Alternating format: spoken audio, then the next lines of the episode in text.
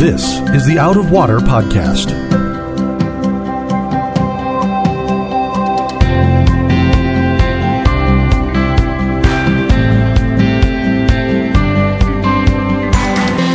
Out of Water is a production of Rio Vista Community Church in Fort Lauderdale, Florida. You can find it on Apple Podcasts, Google Podcasts, or Spotify. If you like what you hear, please subscribe and tell a friend to help them find Out of Water also. Welcome to the Out of Water Podcast. My name is Sam Caston Smith, and I will be your host today on the Out of Water Podcast. Joining me today, as he used to, is Will Bushman, who is our Director of Student Ministries. Thanks for having me for my annual fill-in. I didn't do this since last June, so my time was coming. So today, Mark is under the weather, which means I'm in charge of technology, which means this is this is strange. So to give you a mental picture, Will and I are sharing a microphone. This is like a a picture out of the what is it? The Hound and the Tramp. What's that show called? Disney show. The Lady and the Tramp? The Lady and the Tramp, where they're both like leaning in with one piece of spaghetti. We're sharing a microphone, kind of seesawing back and forth as we're talking. Just looking uh, each other in the eyeballs. it's a little awkward, but uh, this is as good as it's going to get when I'm in charge of technology and Mark is not with us today. So we are continuing actually in a series on the Gospel of Mark. We're in chapter chapter two today, and there are a number of uh, really fascinating stories uh, picking up here. And last week we covered Mark chapter one. And in our series in the church, we're calling this the identity of Jesus. And part of the reason for that is like right out of the gates, Mark tells you that Jesus is the Christ. He's the Messiah. He's the anointed one, the coming king. He's called the Son of God. Um, and right out of the gates, Mark is wanting you to understand that Jesus is the fulfillment of everything that the Old Testament had been promised, promising. He's baptized and he's going to be tempted. And where every person who's come before him failed to withstand the temptations of this world, Jesus will prove to be righteous. He stands and he does things that no other human being had done before. So, for example, the man with the unclean spirit comes into the synagogue. Well, back in the ancient day, the unholy were to be kept out of the holy places, but now with Jesus' ministry, when the unholy come into the presence of the holy, they're healed. Uh, we, he heals the, the leper. And so remember, the leper touches him. And the way that humanity works, we usually impute our bad stuff. So if I'm sick, I can get you sick, but I can't give you my wellness. you know, I can't make you well because I'm well. But Jesus touches the leper, which would have been really scandalous and shocking in that day and age. And instead of contracting the skin disease, he imputes his health into the leper. So here we, we're meeting this man, God in the flesh, who's doing everything different than the world had ever seen. And he's preaching with authority. He's preaching as though he is God himself. And so when we get to chapter two, the first story that jumps out is the story of Jesus healing a paralytic. And he's going to announce that he has authority to forgive sins. Yeah, I just love how Mark, it just gets going so fast. It seems yeah. like, you know, it's not, there's no intro to this. It's like temptation. Let's get the crowds going, you know, paralytics, lepers everywhere. There's no, there's yeah. no wasted space in Mark's gospel. Yeah, I like I like reading like books with quotes in them, like bullet point kind of writing. Yeah, Mark is like, notes. let's just get to it. Let's just get to it. And so jumping in, I'm going to read you know a few verses at a time as we go here. Uh, and it says in Mark chapter 2, when he returned to Capernaum, Capernaum is a, a small little town that's on the northwest side of the Sea of Galilee. Um, this would have been kind of home turf for Jesus. He does 70% of the gospel ministry in the region of Galilee. And so he comes to Capernaum after some days, and it was reported that he was at home. And so, of course, everybody's heard that he heals, that there's this prophet that has amazing healing. And so Many were gathered together so that there was no more room for them, not even at the door. And he was preaching the word to them. And if you ever, I've been to Capernaum twice. Uh, Will, you've been to Israel. Beautiful. Beautiful stuff. And you can look and you can see the ruins of ancient Capernaum and you get a sense of the size of their houses and they're small. So this isn't a mass gathering. It's not an auditorium. There may have been 40 or 50 people, maybe, that could have gotten into this house. And so it would have been super crowded. And then we're told this pretty wild story. It says, They came bringing to him a paralytic man, a paralyzed man, and he's carried by four men. When they could not get near him because of the crowd, they removed the roof above him, and when they made an opening, they let down the bed on which the paralytic lay. And so you got to uh, imagine this scene. This would have been pretty wild. I want you to imagine, like, even as we're podcasting, if the roof started crumbling in on us. I'm out. like, this would have been a wild scene. And so let me explain what a house would have looked like. So one of the things we learned from going to Capernaum and digging up the ruins is that you had a house with all these rooms on the inside, but the outside wall of the house had a stairway that would go up the side of the house and lead you to the roof. And the reason for that is at, in evenings, uh, you're on the Sea of Galilee. There's nice breezes that go up. And so people would actually live up on their roof to get out of the heat, to look up at the stars, to enjoy the evening. And so you would go up there and they actually, on top of their roof, they would lay beams and thatch and then cover that with like dirt and sod. And you'd be walking on what looked like ground. And so they go up onto the roof because they can't get to Jesus through the door. The crowd is, you know, not only filling the house, but pouring out into the streets. So they climb up on top of the roof and they're literally digging into the grass and dirt and wooden beams and everything else and so if you're inside the house, all of this is falling on you, which would have been pretty wild. But these people, these four friends, are so absolutely determined to get their friend into the presence of Jesus that they're doing this. Do you think, I've always wondered, because it says four men. Do you think they were friends? Because we always make them friends, and this is a friend thing to do. Yeah, I but mean- it's just like they they are showing that they're friends, so we call them Yeah. friends. You know, probably not four randos I mean, I just get- walking up, picking up a guy. I've just always wondered because we it is a friendly thing to do, obviously, and they care about this guy. But we always make it a friend. Where sometimes I'm like, oh, I guess what I mean, unless it's a prank, like Yeah. we're going to lower you down and you can't do anything about it. Like, yeah, I guess You'll be embarrassed. Paralytic could have voiced his concerns if four guys picked him up and took him somewhere. yeah. So I mean, the crazy thing about this is they're destroying someone else's property. Like we we forget that this is someone's home. So Yeah. imagine like if, if I had a home church or something and somebody starts digging through my roof because they want to hear the sermon or whatever. Yeah, in the middle of your sermon too. Think about how quiet a sermon is Yeah. in our world. this would have been like outrageously, outrageously shocking. And what's funny to me uh, is the first words of Jesus. Like if you're imagining, what would the first words be? Like if somebody starts digging through your roof when you're in the middle of a, a service, a Yeah. preaching service. I mean, it's vandalism at its finest. but what, like, what would you say? What's your word going to be? One, I, I What are you I- doing? Yeah, I'd be. I don't know what I, if I would say anything. I'd be so shocked. That would be such a shocking event to take Yeah. place. Yeah, I'm sure the other people are probably yelling things. And the first word Jesus says, this is fascinating to me. When Jesus saw their faith, he said to the paralytic, Son, your sins are forgiven. Wow. And that's always blown my mind. It's not, what are you doing? Stop doing that. You're destroying property. He sees the the extreme nature of their faith that they're that desperate to get to him. He doesn't rebuke them. He takes them as they come in the middle of destroying someone else's property. And he probably could have stopped him, right? This would like uh, once Yeah. a couple things of dirt Yeah. fell, it'd be somebody go outside and check Yeah. out what's going on upstairs. Like he's not sending people out being like, "Hey, go stop those guys."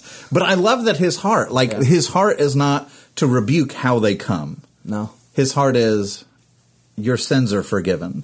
And that says something to me about the nature of our God that when you come to him, you know, you come upside down or, you know, all kinds of messy or maybe not in the way you should. And yet his heart is still to meet them as they're coming and to say your sins are forgiven. And And and that family term, son, it's not like even Yeah. like friend or something outside. It's like you're in already. Yeah, I mean, this is really pretty amazing, and it just goes to show. Like when I came to Jesus, I was I was a mess, you know, and I wasn't walking away from all of the behaviors that made me a mess, but I wanted Him. Yeah. and so you know, I was coming through all kinds of mess, and Jesus didn't say, "Hey, go get yourself cleaned up and come to me the proper way," you know, and. You think about it. Why didn't Jesus say, "Hey guys, wait a minute. You know, I'll, I'll meet you after the service." Yeah, I'll kick these guys out right now. Don't Yeah. destroy the roof. But instead, he he meets them where they are. He sees their zeal to get this paralyzed man in front of him, and he meets them. and he answers a request that they're not asking for, which is interesting. Um, and he kind of takes on all their. You know, it's interesting this story because the four guys, they're the ones getting their hands literally dirty. I mean, they're digging in, and Jesus in the crowd is getting probably dirty from the excess. So it's just a this this picture is coming to mind that Jesus is just dirt falling on his face. You're imagining that these guys' hands they're like, oh, looking down to see if they did it right, and everyone's dirty but the paralytic who Yeah. is who's being forgiven and healed and everything. It's just a beautiful picture of that. Yeah, the go- gospel ministry is messy. Yeah. Um, and I, one of the other things that I that I do love about this, I remember I was doing a funeral for somebody a long time ago, and Dr. Gage pointed out to me that this passage is actually a really great passage for a funeral because you got to imagine when you go up onto the roof of a first century home, it looks like the ground. There's there's dirt up there. There's grass up there. It would have felt like you were walking around in a field. And so, what are they doing? They're taking a man who is motionless. He's lost the use of his body. He looks. I mean, apart from his ability to speak and open his eyes, he's dead. a right? corpse. He's a corpse. And so, get this picture. These guys are digging a hole in the earth and they take him, one from each corner of a mat, and they lower him down into the hole. It feels like a graveside service. yeah. And so they're taking this man whose body is dead, paralyzed, and they're lowering him like pallbearers down hmm. into the earth to the one who raises the dead. And so the rich, you know, they were buried in tombs, but a lot of the poor were buried into the earth like this. And so I think we're invited to see a picture that this isn't just a story of Jesus healing a man who's paralyzed, but it's a picture for each of us that, you know, we are dead. And, you know, here you have these friends that are lowering their friend into the earth, and the friend is not lost in the earth. He's going to meet the one who raises the dead. And so for us, you know, when you say goodbye, I can tell you, having done funerals, the saddest part of the funeral is when if it's a if it's a coffin funeral, the saddest part is lowering the body into the earth where there's the sense that this is the final goodbye. Hmm. And what a comfort to be able to have that imagination of faith that you're lowering this dead person down to the Lord who raises the dead. And I just I've always loved that picture. Yeah, Jesus caring about this guy's soul more than his physical bodies. I mean, if you, I mean, I'm thinking about if I walked my paralyzed friend to Jesus, I don't think the first words I want to hear out of his mouth are "Your sins are forgiven." Yeah. right. I want to go to the end of the story first, and then maybe we'll backtrack to my soul, Jesus, once you figure out this whole body, this whole earthly thing. So you know, yeah, Jesus cares more about his soul being was dead and now is alive due to sin and, and his mm-hmm. healing. So it just, yeah, wow, great. And I love, yeah, and I love this. This story is such a beautiful picture of prayer. Um, you know, here you have these four guys who care enough about this man that they're going to do whatever it takes to carry his plea, his body, his, you know, paralysis into the presence of the only one who can save him, the only one who can heal him. And that's a lot like prayer. You know, you, you think about carrying the needs of someone else who's incapable of helping themselves and presenting them before the Lord. And a lot like prayer, you know, there's so many times where we pray, you know, God, I want you to heal me of this situation or I want you to fix this circumstance. And just like Jesus does here, you know, they're coming and saying, Hey, we've got a paralyzed friend. we, would like for him to be able to walk and move his arms and legs again. And Jesus answers their petition, even though they don't even get a chance to get words out of their mouth. He answers them with something like you said. They're they're they're not wanting to hear. Your sins are forgiven. Like no, I want them to move. Yeah, legs. yeah, legs. Legs go. would be good. And that's how Jesus works, man. So many times he answers he answers our prayers in ways that we don't anticipate. And I'm grateful for that because Jesus looks at this paralyzed man and he sees an even greater need and he answers that first. And that's how he works. Yeah, I think it's a beautiful picture of prayer. If I imagine when I pray for someone, even on our Tuesday prayers as a group, as a staff, when we're coming mm-hmm. forward just with names of people and just everything going on in their lives, if I imagine that more as me walking someone who has no ability to get there by themselves to the feet of Jesus, I think I would pray a lot more. Yeah. like I think it would be like, oh, this this matters. Like this Yeah. is this is the only thing that matters. It's mm-hmm. the only thing that mattered to them that day. It should be maybe not the only thing that matters, you know, life must, you know, but in this way, like that's how we get our friends to Jesus. Yeah. I love since since Tuesday morning's prayer, like when when I'm lifting other people in prayer, that idea of imagining that you're you're bringing them, you're lowering them into the presence of Jesus and saying, God, will you heal them? Um, will you answer this prayer? And it does for whatever reason. Just using that imagination of faith really does help to to pray and to imagine the heart of Jesus. One of the other things about this passage that's really pretty phenomenal is Jesus' response when it says, um, when Jesus, and hear this, when Jesus saw their faith, he said to the paralytic, Your sons are forgiven. Now, Will, you're about to be ordained. I, I'm not answering this because I'm not ordained. I'm making sure you answer this question. No, no, no, no, no. You you agreed to be co-host. Nope. So so here it's saying Jesus is looking at their faith, and there's only there's one of two ways that you can understand their faith. Either he's looking at the faith of the four people, which in the early church that's the way they understood this, because he, it says Jesus saw their faith, which means it's in action, it's moving. The paralyzed guy's not moving. There's nothing to see there, right? So the four guys are moving, and Jesus looks at their faith and then forgives the sin of the immobile one. So he he sees the faith of the plural and forgives the sin of the one. And even if you say, okay, well, that when he says their faith, it's including the paralytic. It's not just the four guys, but it's the paralytic too, and so his sins are forgiven because he had faith too. Why does Jesus? Why does the text even mention that Jesus saw their faith? Why not say he saw the paralytic's faith and that his sins were forgiven? And that, that got me wondering. I'm going to save you just so this doesn't come back on you at the I'm never answering this question on a recording. Yeah, that's right. But if you go through the scriptures, one of the funny things and one of the stunning things that you find is that Jesus often heals people based on the faith of others. And you, you don't think about it like that, but you think, you know, Jairus comes and, you know, Jesus is going to heal someone that Jairus is concerned about because of the faith of Jairus. Yeah. Or you think about the centurion who comes and says, My servant is on the verge of death. Will you heal him? And Jesus is like, Oh my goodness, your faith is amazing. It's more than the faith of, you know, everyone in Israel. And he heals the servant because of the faith of the centurion.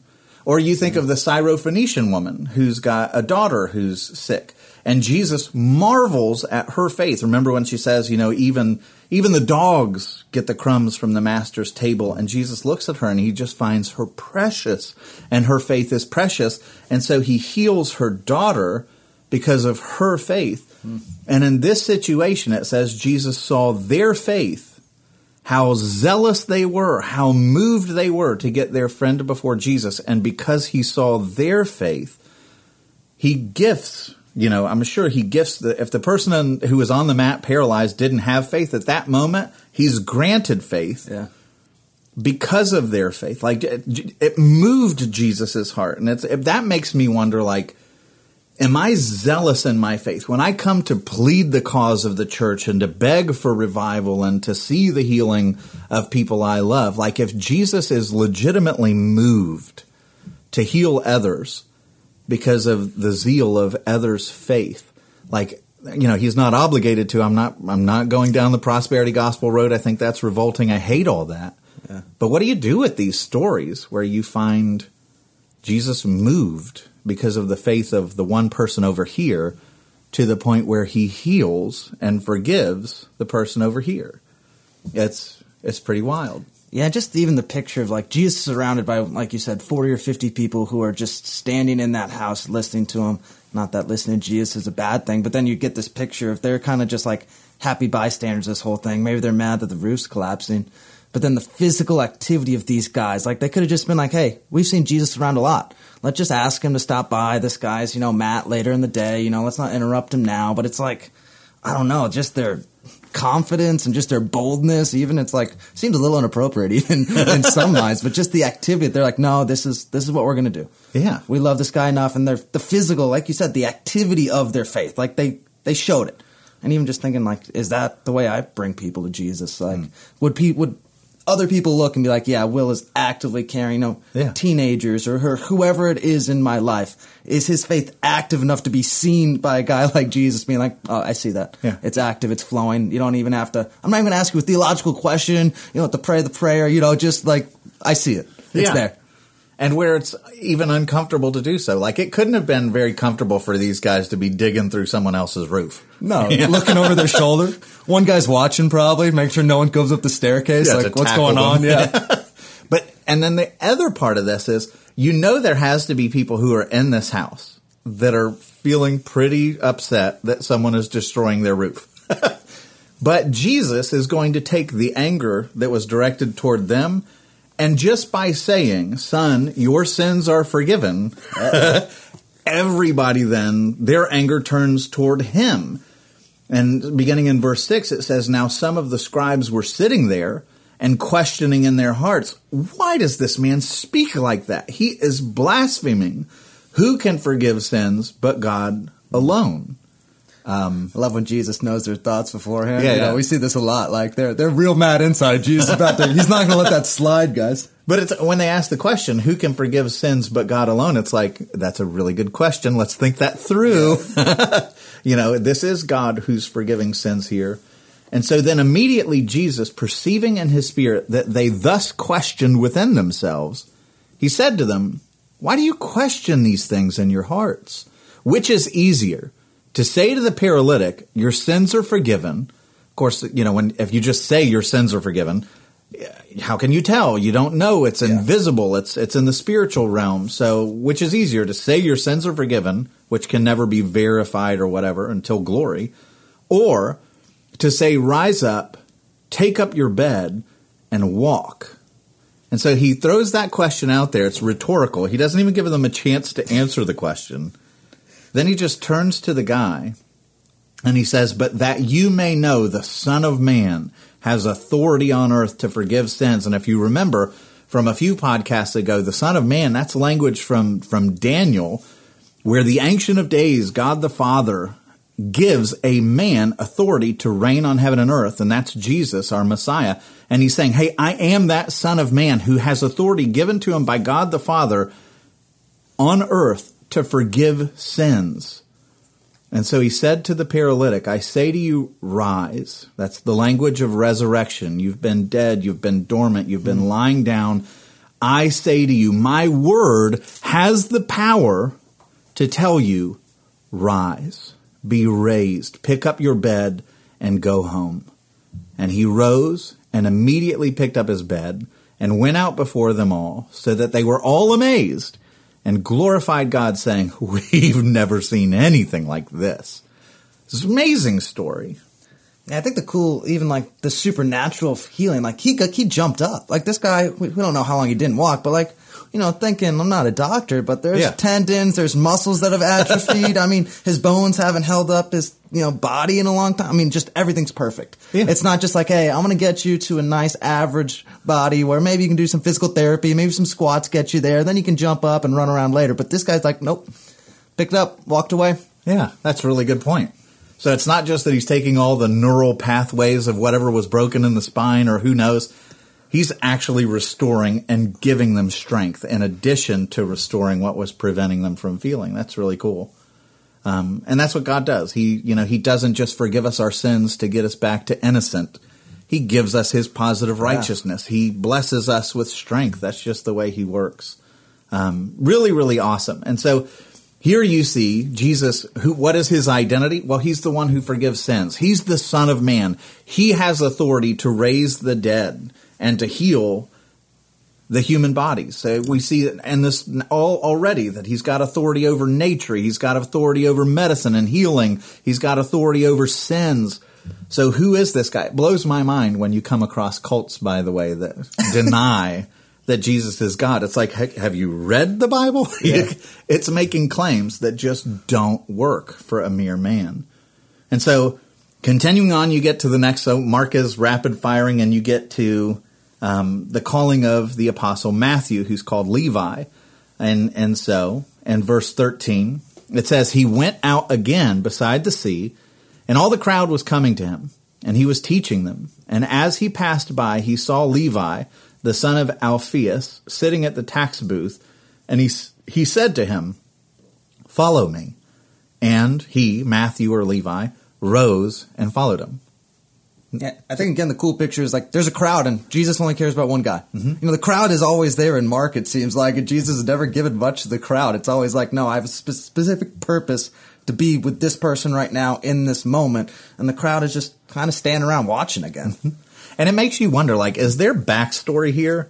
Because this guy, he's just walking through. He looks at a tax collector and he's like, "Hey, you, follow me." and Matthew's like, "All right, I'm in, dropping everything, leaving my you know lucrative career, uh, you, you know the massive amounts of money that tax collectors make." He walks away from all of it and follows Jesus, and so it leaves you to kind of wonder what's his backstory. You know, what did he see? What did he experience? Did he see Jesus? lifting up those who had no dignity and he's you know as a tax collector you were seen as a traitor you know we've talked about this on other episodes but a tax collector basically went to the roman authorities and bid paid money to get that office so that they could rat on everybody and tell the roman government where the money was and collect as much money as they could and then they would take excess money from your townspeople so that you got rich on their backs and you supported Rome, which was seen as the oppressor.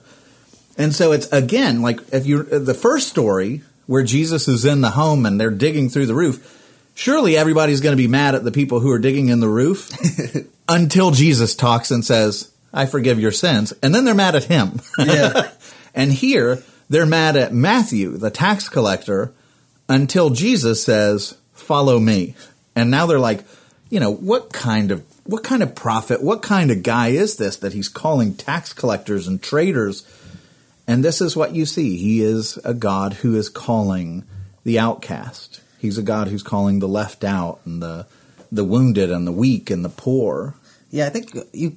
I think even back then they would have, you know, they had their tax collector issues, but the paralytic would have been sympathetic for them. They would have been like, "Yeah, right on, Jesus." And like, I know that forgiven sins thing was weird, but I'm glad this guy is, you know, I'm glad you healed this guy. Whereas a tax collector, no chance, no sympathy Yeah. for Levi, you know, Matthew, you know, they're like, no, this guy's, he stinks. We know it. You should know it, Jesus. I love the classic tax collector trope.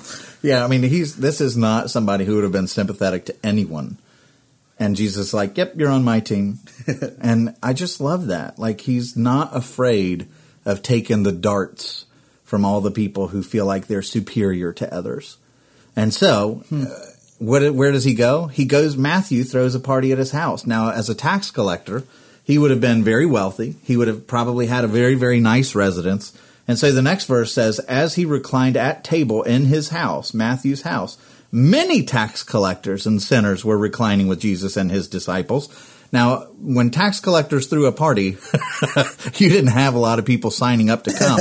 you know, the Jewish people of that day would have stayed far away. They didn't want to be associated with a tax collector. And so the only people who would come to this kind of guest list is tax collectors and sinners. And Jesus is like, wonderful. yeah, this is my kind of party.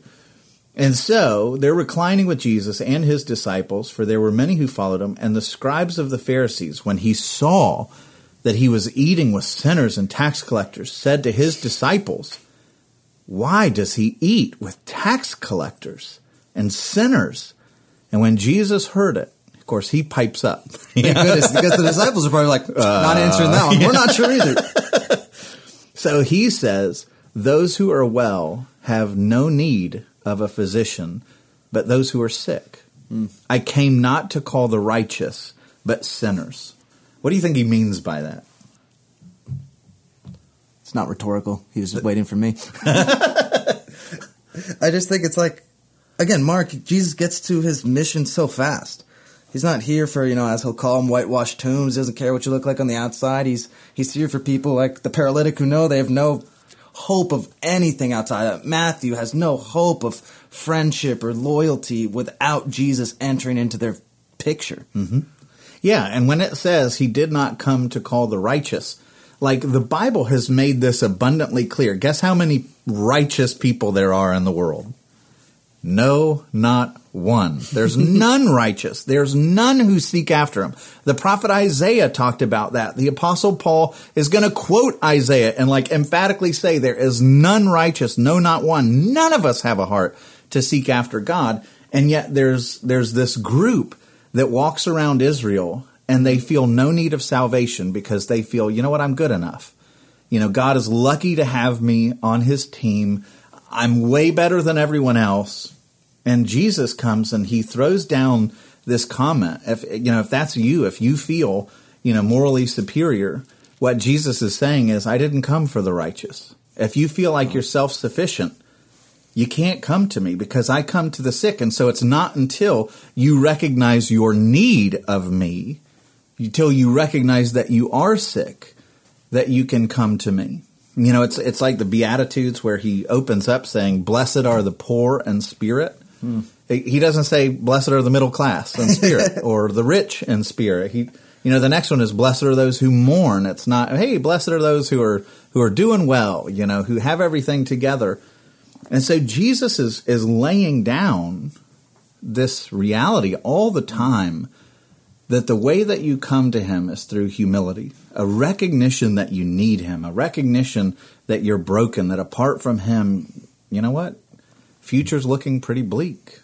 Yeah, what a scary blind spot that Jesus always points out for us because I think that is, you know, a human blind spot that we just we want to perform, we want to do it, we want to have that pat on the back. We just want to be like, "Hey, you did just good enough to get yourself on this team." But Jesus like, "Nope. That's a huge blind spot you guys are all walking around with. Like, mm-hmm. there's no hope outside of it. And just the reminder is well needed all the time. Yeah, and and one of the things that's used in religion is like you'll have people. I've heard this before that religion is all about guilt and shame, and you know the Bible is calling on you to recognize that you fall short. And the reality is that's not meant to be like, hey, you're worthless, yeah. you know, you piece of garbage. it's saying God sees you. Hmm. He knows he knows you're a mess. Like we spend our lives trying to hide the fact that we're a mess. We have social media accounts that are trying to hide the fact that we're a mess or that we feel depressed or that we're walking anxious, that we don't even meet our own standards. Like I'm not the husband I want to be. Jesus the Bible is not fooled by by us. It comes to us and diagnoses us before we have a chance to pipe up and says you're not righteous. You know what? Like you don't measure up to God's standards. You're not perfect.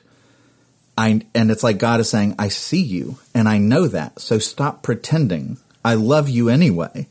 And, and it's not meant to drive you into guilt and shame. It's meant to say, Hey, I see you as you are and I love you anyway. So stop pretending and just come to me. Yeah, even that statement assumes, and Jesus obviously is saying this, so he knows that there is a physician. It's not like, hey, maybe if there is a physician to heal the sick, that's why I'm here. No, he's like, no, there is. It's an assumed thing. He's not wondering. He's like saying, like, you're sick. Like, come mm-hmm. find healing. Mm-hmm. Yeah, and that's that's liberating. Yeah. You know, I remember when I first came to faith, I fell into a season of Phariseeism, and it was one of the loneliest seasons. And I mean, of course, we're always battling. Phariseeism, but like I was, I was really good at it, top tier. and you know, but I was still sinning in all these ways. You know, mm I still had addictions that I was trying to hide from everybody, and I was still falling into you know, besetting sins that were intense, and I would stay away from community because I didn't want anyone to know that I was really yeah. a mess. And rather than taking the liberty of saying, you know what, like I know Jesus wants better from me and that he's calling me to something different, I I wanted everyone to think I was good, that I was good enough, that I had my stuff together, that I was, you know, really religious and, and high end and what I needed most, I remember being in a class where Dr. Gage was talking about what how lonely it would be to be a Pharisee, where nobody ever knows the real you because you're always pretending and putting on a show, yeah. and no one can ever see your brokenness. And he started talking about how lonely a life that would be, and I had to leave the room. This is embarrassing, but I had to leave the room, go to the bathroom, and like I was fighting back tears wow. in the bathroom stall because I was like, "You're right, man. This is so lonely. Nobody knows my struggles." Because I'm too proud to let them in. And Jesus loves you enough, you know, that, that he comes to me and he comes to you and he says, You're not concealing it from me. I see all your mess and I want you. I'm willing to die for you. I, I want to redeem you. Come to me. Be honest. And the whole, you know, the church then is to be a place where we can go to people we trust who are wounded just as we are where we can be vulnerable and authentic and, and you know what, point each other to Jesus and grace and, and seek healing and, and to strive, honestly, from a place of grace and freedom to become more like him by the power of the Spirit. That's freedom and it's wonderful. And I'm, you know, it's not a beating you up, driving you to guilt and shame. It's saying, I see you as you are and I love you. So stop pretending. Yeah, and just communal nature of just these two stories back to back. Like the paralytic, you know, as awful as that would be, you know, he couldn't hide. Mm-hmm. He couldn't say, "No, I'm, I don't need a physician." You know, yeah. like no, it was on, you know, display for everyone every single day as they walked by him, and just like, yeah, he can't didn't want to hide. No, hey guys, I'm not really paralyzed. right. You don't need to bring me to the feet of Jesus. There's nothing wrong with this body here. No, it's yeah. just like, I mean, just the openness must have, you know, not like us who can hide it. It's just that was on display. So there is a kind of a beauty in the scripture of saying, yeah, hey, it's it's okay that's on display in the mm-hmm. appropriate areas, you know, all that, you know, from a generation now that overshares these teenagers. Yeah. you know, there is good in that, but you know, you don't need to hide, which yeah. is a beautiful picture of it all. Yeah. And you're not alone. The Bible tells you that we're all messes.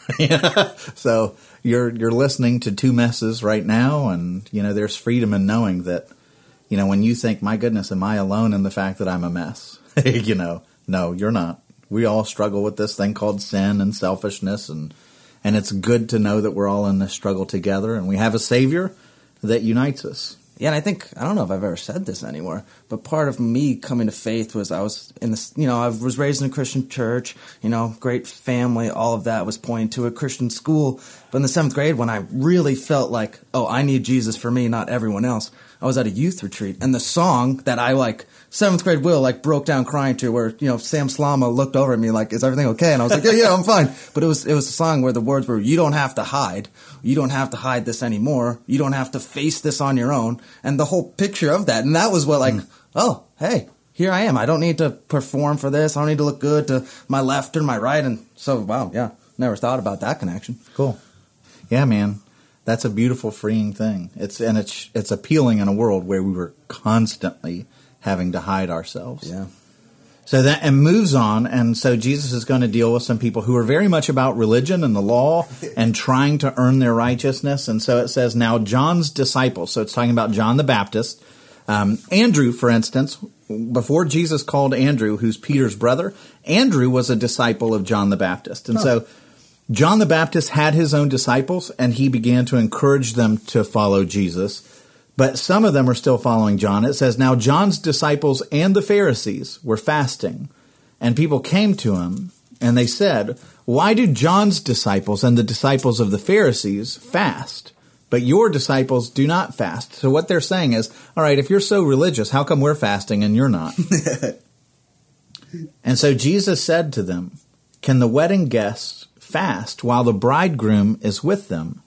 As long as they have the bridegroom with them, they cannot fast. The days will come when the bridegroom is taken away from them, and then they'll fast in that day. What Jesus is saying is like, you fast when you're longing for something that's not with you. Hmm. You fast when you're like, man, I can't wait for glory. I can't wait for Christ's return. I can't wait to see, you know, cancer and disease and hatred and sin and selfishness and all the, the ills of the world and poverty and hunger. I can't wait for that. And so I'm going to give something up to remind my soul that Jesus is more precious than anything I could give up for his sake, right? Yeah.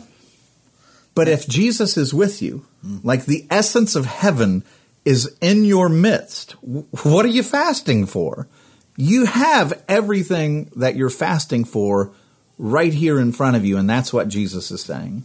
Yeah, and that's what makes heaven heaven, right? You know, the presence of Jesus. It's not like the absence of all that stuff is going to be beautiful and glorious and wonderful, but it's the presence that changes all that. Yeah, yeah. So when when you think of heaven, I used to I used to talk about this in in my classes. Like, what are you most excited about with heaven? Yeah. And inevitably, you get you know I want to see you know relatives who've passed away. Totally understandable. I want to be without pain. I want to be without disease. I can't wait to to see what the meals or the music is like but all of the goodness of heaven, all of it, is just a reflection and an overflow of his goodness.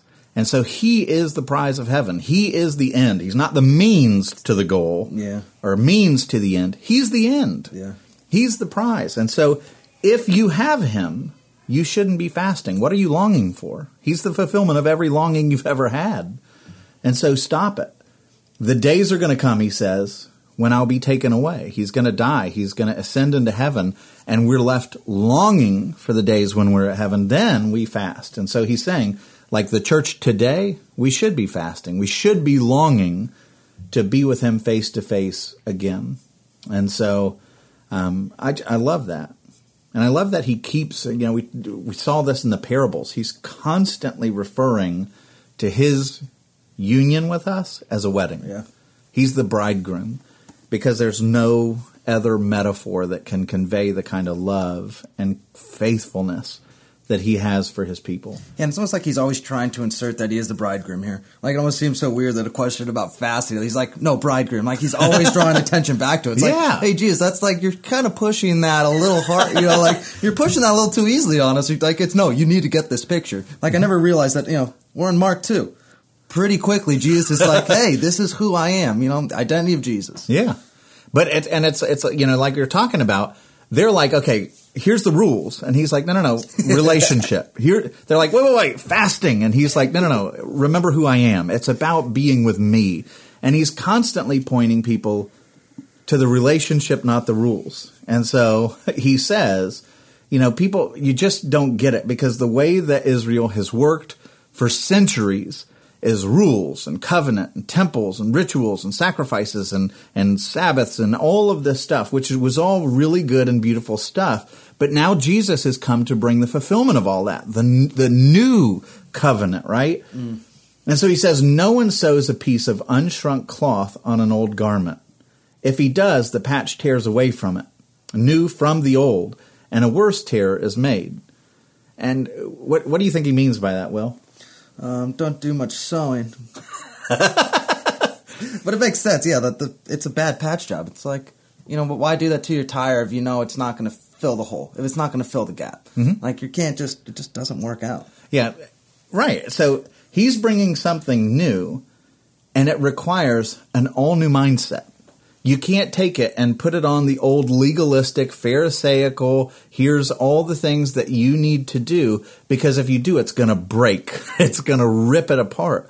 You need an entirely new cloth because it, it's an entirely new covenant. You can't earn it. There's nothing you can do. It's all by grace. And the gospel comes and shatters those that are religious. It can't work together. Um, and so he's like, no, this new cloth will tear apart the old. And then the next one, I love this even better. He says, no one puts new wine into old wineskins. So you played baseball. What happens if you leave your glove outside in the rain? Oof. That's not what you want, especially for what you're paying for. But like, you ever stick your hand in a glove and it's like shards of metal or something? yeah. Where it's gotten wet before and then it gets really rigid and stiff and cracks apart and all the leather begins to break. So that's what's going on here because the, the wine skins, they would take the the carcass of an animal, couldn't think of a better word there. Yeah. That's what you want to drink out of. Yeah, but it, right. I know that's kind of that's kind of gross. But they would turn them into wineskins. They would fill them up with wine. But after they'd been wet and used, just like that glove, they become hard. They become rigid. And so, if you put new wine in it that ferments and bubbles and expands, and the gases are pushing on it, Nowhere else to go. yeah, it's rigid. It, it can't move with the pressure. And so it bursts. And Jesus is saying, hey, your old system of thinking, man, you're about to get some new wine put in you. And if you expect to be rigid to where you have to have everything figured out and God's in a box and here's a system, the gospel is going to break you. I mean, really, is what he's getting at. You need new wineskins. Yeah, now that you explain that to me, like Jesus is just roasting these Pharisees. Like he's really good at what he does. Once you realize what he's saying, you're like, oh wow, these guys would have understood what he's saying. That they wouldn't have had to think about it. No one would have explained to him. But I had to have you explain it to me. And Now I'm like, whoa, he is.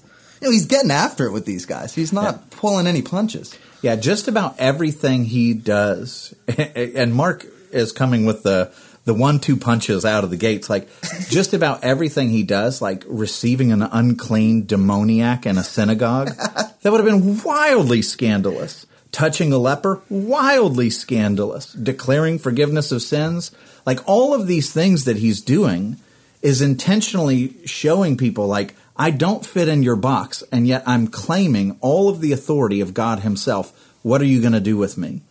And it's they don't know what to do with them because they're old wineskins and he is breaking them at the seams. They don't know how to they don't know how to manage this. Yeah, Marks is like greatest hits album. There's no break in between. There's no true. song to take off. It's like we hit the paralytic, then we got a tax collector, then we got you know the fasting question, then we're headed to the Sabbath. Like he's Bam, not bam. taking any breaks.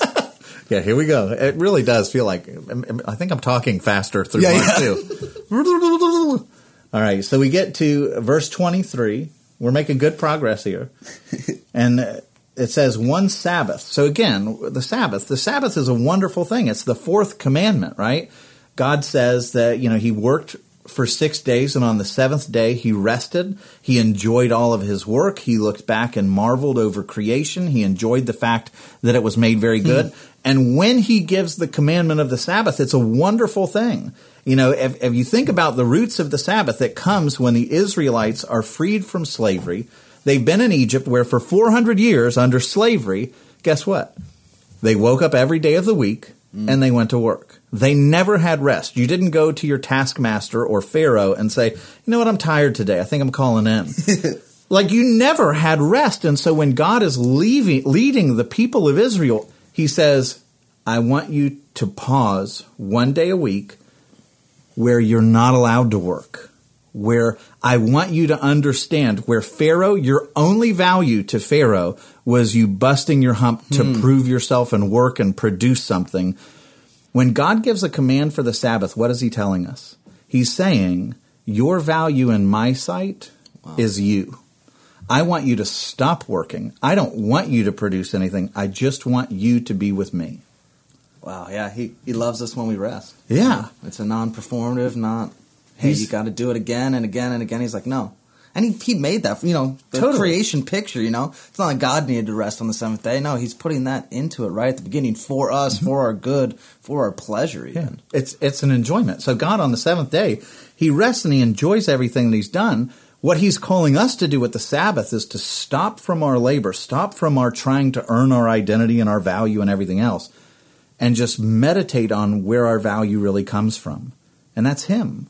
It's the fact that we're in a relationship with him that makes us valuable. Eternally valuable. And so the Sabbath, when it was first given to the nation of Israel, was this demonstration of God saying to the people, You are valuable to me because you're mine. Hmm. I want to be with you. And so what do the people do with it? They take the Sabbath and they make it a rule. And they make it another way by which we have to earn God. And they were like fanatical in the first century about the Sabbath. Like you weren't allowed to to tie knots or untie knots. You weren't allowed to start fires. You weren't allowed to put out fires. You weren't allowed to spit on the ground because it might water plants to grow. Like really like ridiculous things. You're not allowed to carry things with your hands, but you can carry them with the back of your hands. Like it was really absurd, all the laws that they attached to it. And so Jesus will repeatedly annoy the Pharisees by doing things on the Sabbath. And here's one of them. It says, one Sabbath, he was going through the grain fields. So they're walking along the countryside. And as they made their way, his disciples began to pluck the heads of grain. And so this isn't stealing. This is not their land. But in the Old Testament law, you're allowed to take the grain from the fringes of the land and eat on it. So this is a custom. They're not stealing. They're doing what everybody did. And the Pharisees said to him, Look, why are they doing what's not lawful on the Sabbath? So can you imagine being that uptight to where when you're walking through a field, you pluck a piece of grain and put it in your mouth, and they're like, oh, they're working, they're violating the Sabbath. And they were very sincere about it. Like this was one of the ways that they wanted to show their faithfulness to God. And so what does Jesus say? So the same same reason like when they come and they're getting after the disciples because they don't fast, Jesus is like, "Stop. You're making this all about rules. The bridegroom is with them." And he like breaks up their old wineskin. And here it's he says, "Have you never read what David did?" And so it's like he's taking the religious to task for their failure to understand the Bible. Which again is like one two, one two punch. Have you never read what David did when he was in need and was hungry? He and those who were with them, how they entered the house of God in the time of Abiathar the high priest, and they ate the bread of the presence, which is not lawful for anyone but the priest to eat, and also gave it to those who were with him. And you're like, whoa, hang on a minute. And so Jesus said to them this really powerful line. He said, The Sabbath was made for man, not man for the Sabbath. So the Son of Man is Lord even of the Sabbath. And so when when when you have Jesus talking about Abiathar, the, the high priest, there's a story in the Old Testament when David is running away from Saul, just to give you context for what he's talking about. David is running away from Saul. Saul wants to kill him. Jonathan kind of gives David the word like, hey, my dad, the king, is still trying to kill you because he's jealous of you. Mm. And so David runs away, but he goes to the, one of the places where the priests were, and this priest had bread that had been in the presence, like worshiped bread, table of showbread kind of stuff, really holy and consecrated. And it's about to be replaced with fresh bread. And David goes and says, Hey, as we're on the run, we're really hungry. Is there any chance that you could give us that bread? And so the, the priest, who's actually Abiathar's father, they co reigned as priests most likely. Um, he says, sure. And he gives David the bread and ate it. But in the Old Testament, there was a law that said that bread was to be set aside just for the priest or the, the tribe of Levi, especially. And David is not a priest. He's from the tribe of Judah. And yet what the, the Old Testament principle is, is look, the bread was for the priest, but the priests were able to use it for ministry and emergencies. And so God had extended that sort of of liberty of the priest to take care of those that were in crisis, right? And so that's what Jesus is pointing out here. He's like, man, you're taking the law of God, which is supposed to be for the blessing of man, and you're using it as a weapon to beat them with. Like, no. The Sabbath was made for man to give him rest, to show him dignity, to give him time with the Lord, to bless him. Man was not made for the Sabbath so that it could beat him and oppress him and, and make him feel lesser than. And so Jesus, again, is going after their religiosity and their misunderstanding of the purpose of the law. Yeah, just so funny. Our human nature wants to take all the good and just make it so crushing to us. Like we want to take the good rest of God and just say, nope, I, I can't do it. I didn't earn it this week. Like I got to keep pushing, got to keep pounding, got to keep, you know, hitting the pavement with it. And he's like, no, just stop it. Mm-hmm. And even when we were talking about the Sabbath, like as we drove through Israel, the eeriest day was driving through the Jewish quarter on the Sabbath. Yeah, it looked like, yeah, it looked like a horror that, movie, like because no one was around. You're like, are we okay? Like, is this a good place to be in town? They're not happy with you no. either that you're not abiding by the Sabbath either. Oh, you feel it. So when we were driving through on the Sabbath, I think it was through Tiberias, yeah, up near Galilee, and it was on the Sabbath day, and it was like, like you said, it, it looked like a movie. There was no one on the streets, like, and there was maybe a couple people walking that we saw as we drove through the whole town.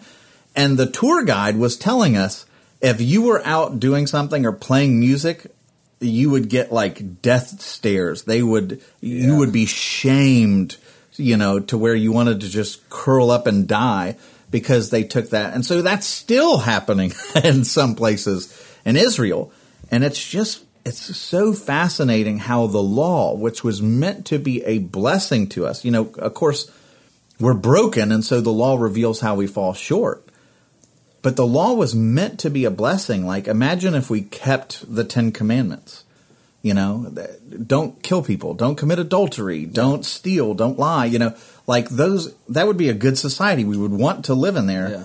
But instead, we take the law, and especially in this era, they would they would dissect the law in such a way to where it became abusive to the people. You know, we talked about at the beginning of this podcast episode um, where these men bring the paralytic to Jesus. And when I was thinking about that particular story and just how kind Jesus is, and one of my favorite stories in church history, and I forgot to mention it earlier, but I'll, I'll maybe close with this just because I love this so much.